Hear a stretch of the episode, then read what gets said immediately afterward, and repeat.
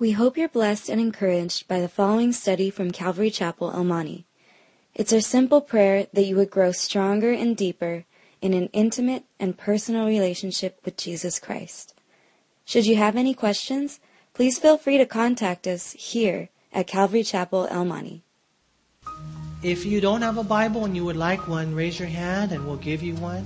Um, it's kind of cool to follow along. And uh, that way you can make sure I'm, I'm, I'm, I'm telling you the truth, you know. I don't know about this guy right here. He looks kind of funny. That's why I share with you guys, wherever you go to church, make sure they love you and they teach you the Bible. And so you got to, you know, bring your Bible. If you don't have one, we'll give you one. You just let us know and we'll give you one. But right here in Luke chapter 11, we have some pretty heavy lessons for us today. We read in verse 33. It says in Luke 11:33, "No one when he has lit a lamp puts it in a secret place or under a basket, but on a lampstand, that those who come in may see the light." You know, it's common sense. Jesus says you would never buy a lamp, you would never light a lamp and, you know, hide it somewhere secret, put it under a basket. No, when you get a lamp, you set it on the table. As a matter of fact, we even fasten our lights on the ceiling so that the lights can light the room. That's what Jesus is saying. It's common sense. And the same is true in the spiritual sense. We read in verse 34 the lamp of the body is the eye. Therefore, when your eye is good, your whole body also is full of light. But when your eye is bad, your body also is full of darkness. Therefore, take heed that the light which is in you is not darkness. If then your whole body is full of light, having no part dark, the whole body will be full of light as when the bright shining of a lamp gives you light. You know, if you can for a second, you know, visualize your body as a house. Your body is kind of like a house that you live in. Now consider what it would be like living in a house where there is no light. There's no lamp. You don't have one, either that or it doesn't work. And so think about it. You go into the house and it's pitch black, total darkness. You're going to have some problems, huh? You're not going to be able to do a whole lot. As a matter of fact, I remember one time when it was dark in here, I remember walking through the sanctuary and somebody put a booby trap right there. I remember, man. And boom, I hurt myself. And getting older, it takes longer to heal, right? Uh, and that's what happens when you're living in a house in a place where there is no light. You will fall. And so the Lord here gives an illustration, and He says right here that what it's going to take to have light within your house is there in verse 34. The lamp of the body is the eye. Therefore, when your eye is good, your whole body also is full of light. But when your eye is bad, your body is full of darkness. Know, it's a real simple scripture. Some people wonder, what's the eye? What's the eye? The eye is the eye. That's what the eye is, you know? It's a real simple thing, man. And when you have a good eye, you're going to have light. When you have bad eyes, you're not going to have light. And to have good eyes touches partially on what we see, but to have good eyes touches primarily on how we see. You know, what you see. What are you guys looking at, you know? What are we really looking at? You know, praise God, you guys are here today in church and you're looking at the Word of God. That's a great, great place to look, right? You know, what are we looking at? When your eye is good, looking at good things, then it's all good. But when with your eyes you're checking out chicks, you're beholding the bad, trash TV, movies seriously marred with madness, reading and heeding junk books and magazines, feeding yourself you know, garbage. You even pay to go hear them use God's name in vain, profanity, F bombs. When your eyes are bad, you're not going to have the light that's necessary. You see, part of it is what you see, another part of it is how you see. You know, and we all see things differently. You know, I can see that right there. I can see that person who's down and out, and hopefully my heart is, it goes out to them. But others, when they look at those that are down and out, they look down on those who are down and out. It's amazing to me how two people can see the same situation totally different. One will say, Let me help you. The other will say, What a bum, go get a job. See, it's about not only what you see, but it's about how you see. We must see life and people the way that God sees them. Because if not, our house is going to be dark. That's all Jesus is saying. You know, a good eye is controlled by a good heart. And when your eye is good, it ushers in the light, while a bad eye only brings the absence of light. You know, one man can look at a woman, he can say, Oh, I want her for myself. You're married, she's married, doesn't matter. I want her for myself. One man will look at a woman and see her that way. Another man will look at a woman and say, I want her for the Lord. God save her. God do a work in her life. You see, it's not just what you see, it's how you see. The first man's walking in darkness, while the second is living with light. And God needs to touch our eyes. God gives us the good eyes. We need to be, if I could say this, good looking people. Are you guys, can you do that? Can you be good looking people? And you're like, yeah, I am. I. You know, when you look with eyes that are good and you see life with the lenses of the Lord. Sometimes I see these people and they're hurting and they've had no direction their whole life. And your heart just goes out to them. While others, they don't see anything. Why? Because beauty is in the eye of what? The beholder. See, we need to ask God to touch our eyes and change things. We need to change, you know, what we see. If, I, if you know, I encourage you, man, learn this scripture, Psalm 101, verse 3. Put it on a, on a, you know, a, some type of a, a thing you can put right on top of your TV. Psalm 101, verse 3. I will set nothing wicked before my eyes. A great verse for you to put right there. We need to take care on what we see, but we need to take care on how we see. You know, today I encourage you, ask God to give you his heart. Ask God to give you his heart. Because otherwise you'll have no hope. But when God gives you his heart, you're going to see things differently. You guys remember Peter, right? It's a great example for us. Peter was a man who was a fisherman, uneducated, you know, and more than likely, if anyone looked at Peter, or when Peter looked at Peter, they saw absolutely nothing significant. He's just a fisherman. He's just a fisherman. As a matter of fact, he's a sinful fisherman. See, that's what we would see with our own eyes, but what did Jesus see? He saw a fisher of men. Huh. You saw the leader of the church. He wasn't sophisticated, he wasn't educated, but the Lord saw him the potential to be used on the day of Pentecost and to preach the sermon in which thousands would come to the Lord. You see, that's what happens when you see things with the lenses of the Lord. You see deeper. God shows you things. And when you have good eyes, you see that. And it's like your house, your life is full of light. Know, I remember the story in Luke chapter 7, we went over it, when this sinful woman, she came over, you know, when they were having this, you know, get together, this dinner, the Pharisee had invited Jesus over. And you know what? She was probably a prostitute, man. She probably had sex with somebody the day before. You know, but here she is, and for some reason, man, she's drawn to Christ. And so she comes in, and bottom line is, when you look at her whole story, you realize that God had reached her, that God had broken her. And she came to Jesus, and she was weeping, and her hair was just there hanging, and she begins to wipe his feet with her tears and kiss them. And she's repentant. What does the Pharisee say? The Pharisee says, if this man were a righteous man, he would know what manner of woman touches him. She is a sinner.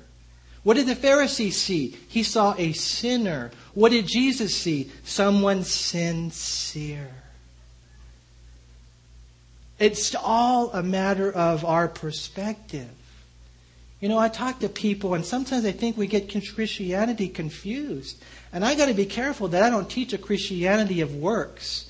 You know what? We need to try to be good people, man, and we got to try to live a life of holiness. We must be men and women of integrity and character, but that doesn't get you into heaven. It's the blood that does. It's the blood of Jesus Christ that gets us in. And so here we are today, and we say, Here I am, Lord. I'm pretty messed up. But I know what you see when you look at me. I know when you look at me, you see me forgiven. And what that does, it gives us a springboard to go forward. You see, here in looking at this, we see the Lord is going to be dealing with these Pharisees who, unfortunately, man, they did not see things the way the Lord did. Look what we see next. It says in verse 37 And he spoke, as he spoke, a certain Pharisee asked him to dine with him. And so he went in and sat down to eat. Now, just as a quick side note, I love the fact that Jesus is always grubbing. I love that. Man. You know, we fasted yesterday and that had its place, but man, whenever you see the life of Christ, he's always eating with people. It could be a scribe, a Pharisee, a tax collector. It doesn't matter. You know, there he is with his disciples, with the thousands. He's eating, right? And so it says in verse 38 when the Pharisees saw it, he marveled that he had not first washed before dinner. Now, if you have a pen, you might want to circle the words saw it. He saw it. What did he see? Did he see that the Savior of the world was in his house? Did he see the Messiah, the Master, the Maker in his house? No, what did he see? He saw that Jesus didn't wash his hands. That's what he saw. You see, that's what happens when you have bad eyes. He had bad eyes. He was not a good looking man, right? You know, the Pharisees had their ways of washing their hands. You know, for them, it wasn't just a matter of, okay, he didn't have his disinfectant with him. It wasn't just a matter of, you know, well, we should give him some wipies or whatever. No. For them, it was a really big issue because what the Pharisees had was they had this tradition, a certain way that they would wash their hands. It was so bad. Now, think about this for a second. This is the religious leaders. These are the leaders, right? And so they had certain water. It was a special water, not just any water. And they would take the water and they would pour it on the fingertips and they would go up the hand to the wrist and then after they were done with that, then they would take their fist and they would cleanse this palm, and they would take their fist and they would cleanse this palm. And then when they were done with that, they would go back and then they had to wa- pour the water from the wrist now down to the fingertips. And if you didn't wash your hands like that, then you were in sin. That's how bad the Pharisees had become. Jesus said, You've nullified the Word of God through your traditions. And so he saw what? He saw what? He saw Jesus didn't wash his hands. And just as another side note, I love that he didn't wash his hands, man. Every once in a while, my son will say, You didn't wash your hands, Dad? You know, because some people are afraid of germs, right? More than they are sin. I, I encourage you guys, man, every once in a while, just, you know, go out in the yard, I don't know, and then come in and just eat a sandwich like with that with the extra nutrients, you know. How many of you here, just out of curiosity, ate dirt when you were growing up? I did. I remember. I'm, you know, that's probably why I messed up, but I remember. I'll never forget. You know how you have little glimpses of your life? I still remember sitting there in the middle of all that dirt and just eating. I still remember that, you know? I'm still alive. As long as you pray for your food, you're going to be okay. Don't worry about that kind of stuff. And don't worry about the traditions of men. Don't worry about that. We all have our traditions. But there's a difference between our convictions and between what the Bible says. Make sure you don't exalt them above the Word of God. That was their problem. They had bad eyes, and therefore, when Jesus came in, they didn't see him.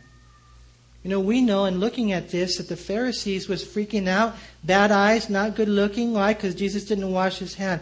And so what ends up happening? The Lord now begins to rebuke him. And we read here in the scriptures, notice what it says in verse 39. Then the Lord said to him, Now you Pharisees, make this outside of the cup and dish clean, but your inward part is full of greed and wickedness. Foolish ones. Did not he who made the outside make the inside also? But rather give alms of rich things as you have, then indeed all things are clean to you. You see, the thing about the Pharisees is that they were really good on the outside. really good on the outside, but not on the inside. They weren't. You know, and you know, that's kind of an interesting comparison. Let's just say you got a cup of whatever, cold coffee, I don't know. Would you rather have clean, the inside or the outside? You know, I mean, you know, you're pouring everything in. See, when it comes to the Lord, 1 Samuel 16 7, this is what I learned. God does not look at the outward appearance. Man looks at the outward appearance. God looks where? At the heart. See, and the Pharisees were really good. On the outside, everything looked good, but Jesus said on the inside, this is your problem. This is one of your problems, anyways. You do not love God. You do not love man. You love money. You're wicked and greedy. And you love money and the things that money can buy. And so the Lord said, You know, you put on a good show, but man, you're not real. In verse 41, the Lord essentially says, Give from your heart to those in need and then everything will be clean for you. And once again, I learn and I see as I read the Bible, alms is giving to the poor. How important it is for us to have that heart, to give to the poor, to give to the poor. You know, sometimes the problem with giving to the poor is leaders, and I'm talking to myself. A lot of this right here is talking to us as leaders. God's going to rebuke us. God's going to set us straight, right? God's going to attempt to reach us and make us real. Because I know sometimes as leaders, you know, you get a homeless person over here, you get a person over here struggling financially, whatever, and they need money, okay? And what do we do? Usually as a leader, we say, are they real? Are they real? Are they trying to rip us off? Are they real? And a lot of leaders are like that. But the better question is, are you real? Because here's this person, they're hurt, they're down and out, they have nothing, they never had anything their whole life.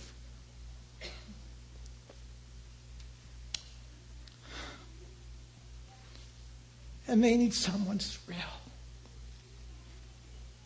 It's not whether they're real, you know, and we need to use wisdom, and I'm not talking about throwing your money away, but I'm talking about you and I being real. Do we really care for them? Would we be willing to be there with them? See, they looked good on the outside, but they weren't real on the inside, the Lord said, I see what's really going on. In verse 42, notice what the Lord says. It says, But woe to you, Pharisees, for you tithe mint and rue and all manner of herbs, and pass by justice and the love of God. These you ought to have done without leaving the others undone. You know, and this was the law of the Jews to tithe. The tithe means to give a tenth to God, to give 10% of your income to God. And so there you are, you get paid and you give 10% to God. For the Jew, it meant that he was to give the first fruits of the crop and the firstborn of the animal. He was to give the best of the best, the fat of the firstborn. And the Pharisees were even meticulous in giving from their little gardens. How many of you here grow, you know, gardens at home? Like you got tomatoes, cucumbers, things like that. Can I have some? Those, those are good stuff, right? That's the best, man, because you know you you ripen your tomatoes on the vine, and oh, they're so good, right? Not like the stores. But anyways, you know, you had your little garden, your little what is it, yerba buena? Even the yerba buena, right? Your little herbs, and you would take. They were so meticulous in their little rules and regulations, giving ten percent to God. They would give ten. Oh, this belongs to God. You know, we got to take it to God. But they did not love people. They didn't love people. And the Lord says, Woe to you. Woe to you. You see, they, they had a problem, man. Jesus said, That's cool, but you've neglected the weightier matters of the law, like justice and love. In verse 43, Woe to you, Pharisees, for you love the best seats in the synagogues and greetings in the marketplaces. Woe to you, scribes and Pharisees, hypocrites! For you are like graves which are not seen, and the men who walk over them are not aware of them. I mean, these guys wanted to be important and prominent, detected and respected. And you know, in those days, you could easily tell a Pharisee. Why? Because he had this long gown on, right? A long gown. And he had maybe a hat. He had the phylacteries. He'd put them on his wrist. Maybe right there on the forehead, he had the tassels the way he walked, and you're like, ooh, there's a Pharisee, right? I mean, you could see them. And then they had their seats up in front in the synagogue. They would have seats up here facing the congregation. Have you ever been to a church like that where they have, you know, I'm not, not going to judge them all, but that's kind of weird to me. You know, that's where they were. They wanted to be prominent, important, respected, and detected. They wanted people to greet them in a certain way. You know, one thing I've learned, especially coming to Calvary Chapel, man, is that, you know, being a pastor, being a leader, you know, you're, you're just one of the guys, huh? You know, sometimes people even look at me and they say, You're a pastor? You don't look like a pastor. and I say, I know, it doesn't matter. I got my Converse, my Levi's, my t shirts, but pray that my heart is right. See, God doesn't look on the out, He looks on the in, right? These guys right here were way off. They were legalistic hypocrites. They had a million rules and regulations, but they themselves were not real. That's why we read there, look what it says in verse 44. He says, Woe to you, scribes and Pharisees, hypocrites, for you're like graves which are not seen, and the men who walk over them are not aware of them. Imagine you go to your backyard and you're playing. You guys remember that game we used to play, Huaraches? You know, you throw the washer into the cup. Any of you guys play that? No? I thought you were Mexicans, man. I guess not. Anyways, man, I remember playing those games. And imagine, you know, you go back there one day and then your friend comes over and he says, man, I can't believe you're playing that game right there. And there's like, they're like, why? And they're like, hey, man, because we, you know, buried Uncle Joe right there, man. He's underneath, you know, on the ground. And you'd be like, weird. But here's the thing for a Jew, if that was the case, if there was a dead body underneath there, this is an unmarked grave, then you would be unclean.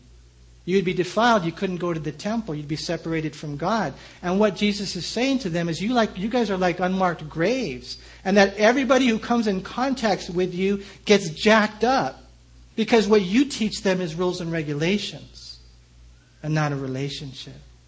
What you teach them is performance and not grace. And sometimes we can be hard on our kids. We can be hard on people. And we don't realize how gracious God has been to us. I can testify to that, you guys. I'm the chief of all sinners. I mess up. You know, talk to my family. No, don't talk to my family. but I do know this that when I die, I'm going to heaven. But it's not because I'm good, it's because He's good. It's not because of what I've done, it's because of what He's done. It's not my blood, it's His blood. You see, and we got to be so careful that we don't turn Christianity into rules and regulations. They took the Ten Commandments, they made 612 commandments. We need to take the Ten Commandments and make two commandments love God and love people. If you do that, you're going to be okay. Augustine said, Love God and, and do what you want if you really love God, you're going to do what's right. See, the Lord was rebuking these leaders because they were so far off. And I think many times, you know, I can do the wrong thing and I can say the wrong thing and I can be off and we can be off. And one day, God's going to hold these leaders accountable. You know, we as under shepherds have been given this privilege of responsibility of tending to the most precious commodity on planet Earth, and that is God's people. And one of the things the Lord wants to share with you is this that it's not about rules and regulations, it really is about a relationship with God. You know, the Pharisees were way off, and so the people that were discipled by them were way off. They were good on the outside, but not on the inside they didn't really care for the poor. They did the religious things good, but not the real things, and therefore they duplicated and doubled their depravity with their so called disciples. And so when Jesus is telling these guys this, uh, their friends got mad. And so look what happens in verse 45. Then one of the lawyers answered and said to him, Teacher, by saying these things you reproach us also. And the Lord said, Cool, let me get you. And verse 46 Woe to you also, lawyers, for you load men with burdens hard to bear, and you yourselves do not touch the burdens with one of your fingers. If you want to be a Christian, you better straighten up your act. You want to be a Christian, you better do this list of 10 things. If you want to be a Christian man, you know what? And we get all these things and we tell people like that. And you know what? That's not the way it works. Repent of your sins and receive Christ as Lord and Savior. And if you do that, He will write your name in the book of life. It's simple. Jesus said, Come to me. You know, you don't have to get hypnotized, canonized, you know, baptized. You don't have to go through all the ceremonies. You don't have to go through all the classes. All you got to do is come to the Lord. Just come to Him just as you are. He'll never turn you away. And we did that, and He saved us. And it still doesn't change. You just still come to the Lord. What we do a lot of times is we put these heavy burdens on people. A million, thousand, gazillion things that you got to do, and it's crushing them. And there you are as a leader, you're not even willing to help them. You're not willing to do the same thing yourself. Romans chapter 2, it says, You who teach others not to steal, do you steal? You who teach don't commit adultery, do you commit adultery? That's why James 3, verse 1, it says, Let not many of you become teachers, knowing that you receive a stricter judgment. You see, these lawyers were crazy. They took the Ten Commandments, they made 612. And what they did is they told the people that you have to do these things in order to inherit eternal life. And so what happens? The Lord, He warns them in verse 47 Woe to you! For you build the tombs of the prophets, and your fathers killed them. In fact, you bear witness that you approve the deeds of your fathers, for they indeed killed them, and you build their tombs. Therefore, the wisdom of God also said, I will send them prophets and apostles, and some of them they will kill and persecute, that the blood of all the prophets which was shed from the foundation of the world may be required of this generation, from the blood of Abel to the blood of Zechariah who perished between the altar and the temple. Yes, I say to you, it shall be required of this generation. And what we see here is the Lord is just basically saying to them, listen, man, you know, you guys are building the monuments for the prophets, and, you know, you think that's cool, but rather than building a tomb for the prophet, why, why not listen to the prophet? Why wait until he's dead to honor him. Why not honor him while he's alive? You've probably heard that saying, don't wait until they die or until the funeral to send them flowers. You guys have heard that? That's basically what he's saying for you guys. For you ladies, yeah, you're like, yeah, that's true. Flower power, yeah, that's true, right? and the Lord is just basically saying, you know, here I am, the prophet the prophet with a capital P standing right in front of you, giving you the truth. Why not listen now while I live? Why you wait until they die? Because then it will be too late. The Lord is saying, as a result of that, I'm telling you this right now, you guys are going to get judged. This generation will be required. They're going to receive the judgment from Abel, from the foundation of the world, book of Genesis, chapter 4, all the way down to where they were at. Zacharias, God says this generation will receive the judgment. And 1.2 million Jews died. Why did they die? Because they did not listen. See, what God is saying to us is just listen. I love you. Be real. Be transparent. That's all. Don't pretend. How many of you here, just out of curiosity, are good actors? You're good actors. Come on. I know some of you here are good actors. I know I'm a good actor. I was a star in third grade play. I was a star, man. I, I don't know if I was Santa Claus or John the Baptist. I was one of those. But I remember, man, I was a good actor. I mean, I was. Some of you here are good actors. How many of you here been in plays? Just been in plays? Man. All right. Anyways, um, maybe I should just do a different illustration. No, I'm just joking. you know, some of you here are terrible actors, huh? And you put them in the play and they're like, oh, they're not good, you know? Sometimes being a good actor is not good, though, because I can put on a show and I can pretend like everything's good. You know what that is? Hypocrisy. And that's not what God wants. I think what God is saying is just be real. Manny, you know what? Let's get this out in the open. You are a sinner. You know, sometimes people will look at the pastor or look at the leader and they'll say, well, you know what? That guy's got it all together. He's like the best guy in the church. Let me tell you, that's farthest thing from the truth. It really is. um, you know, I would say there are a million men in this church that are better than me. See, that's not the way it works. It's just a way of where God wants us, and it's just not element of being transparent and honest. Because otherwise, we're going to find ourselves one day on the wrong side of the judgment.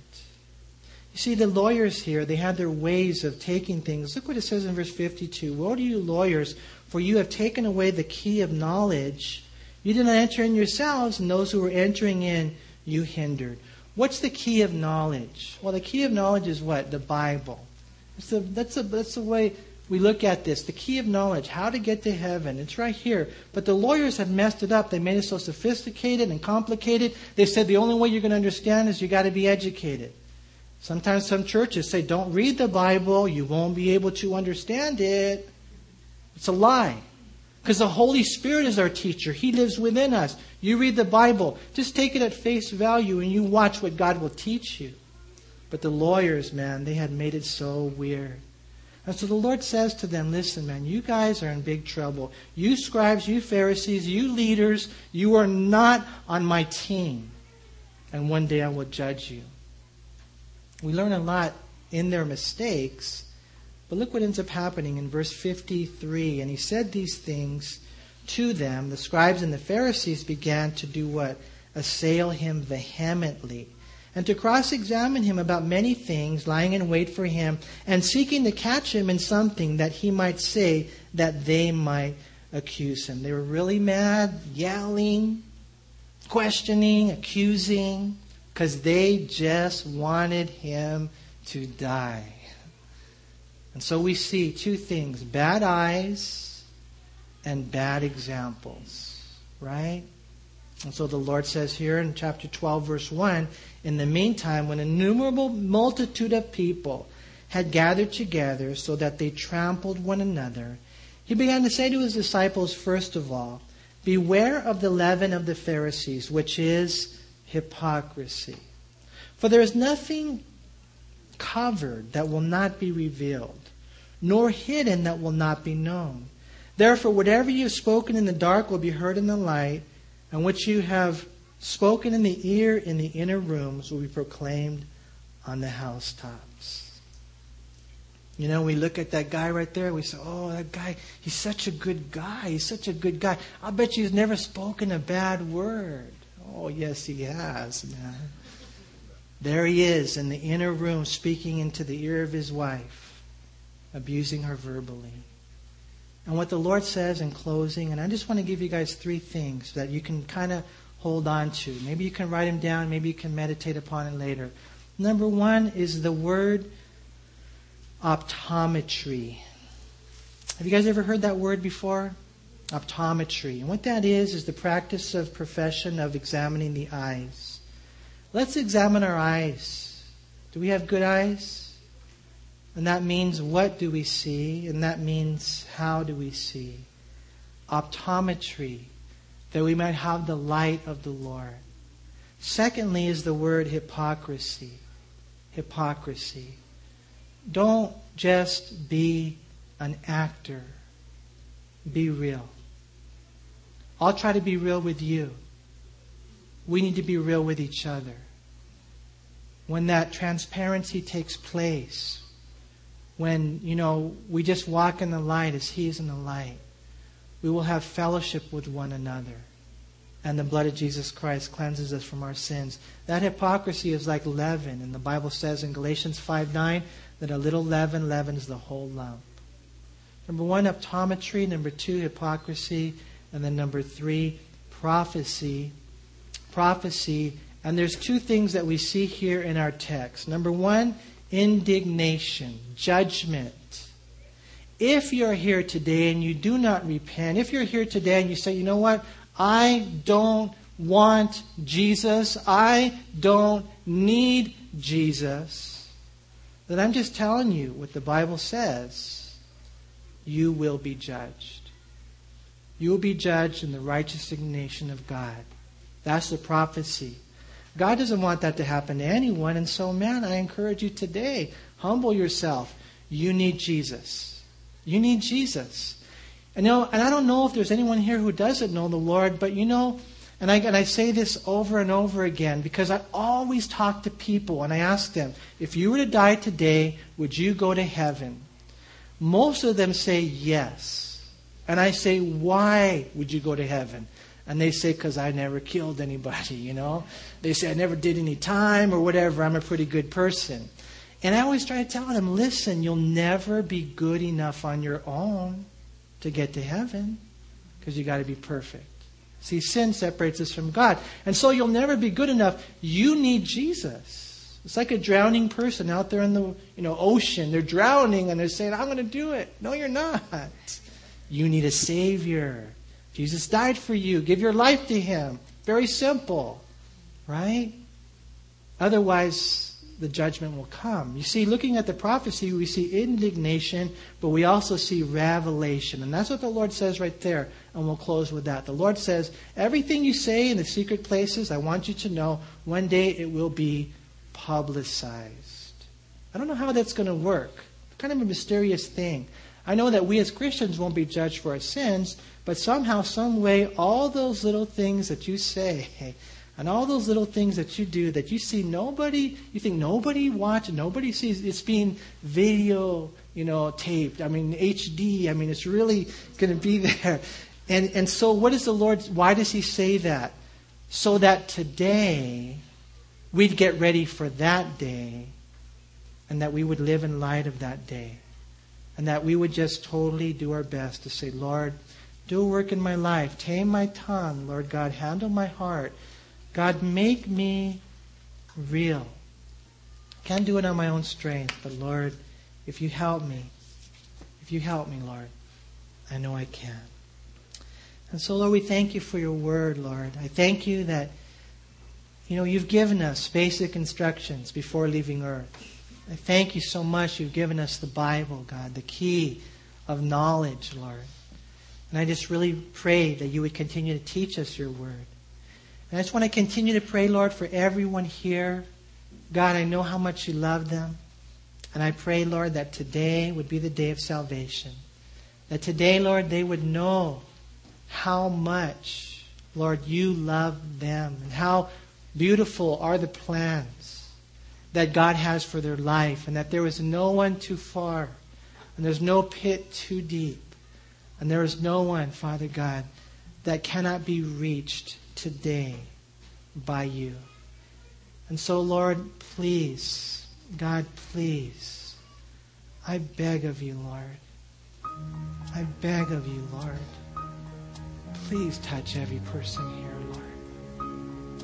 We're all in different places, Lord. We're all different. But you're the same.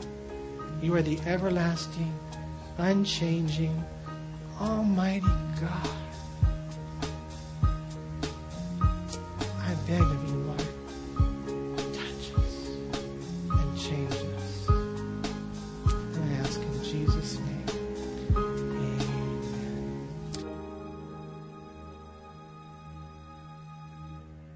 We hope you were encouraged by this study. If you have any questions, please call us at Calvary Chapel El Monte at air code 626 454 3414. Remember that Jesus loves you.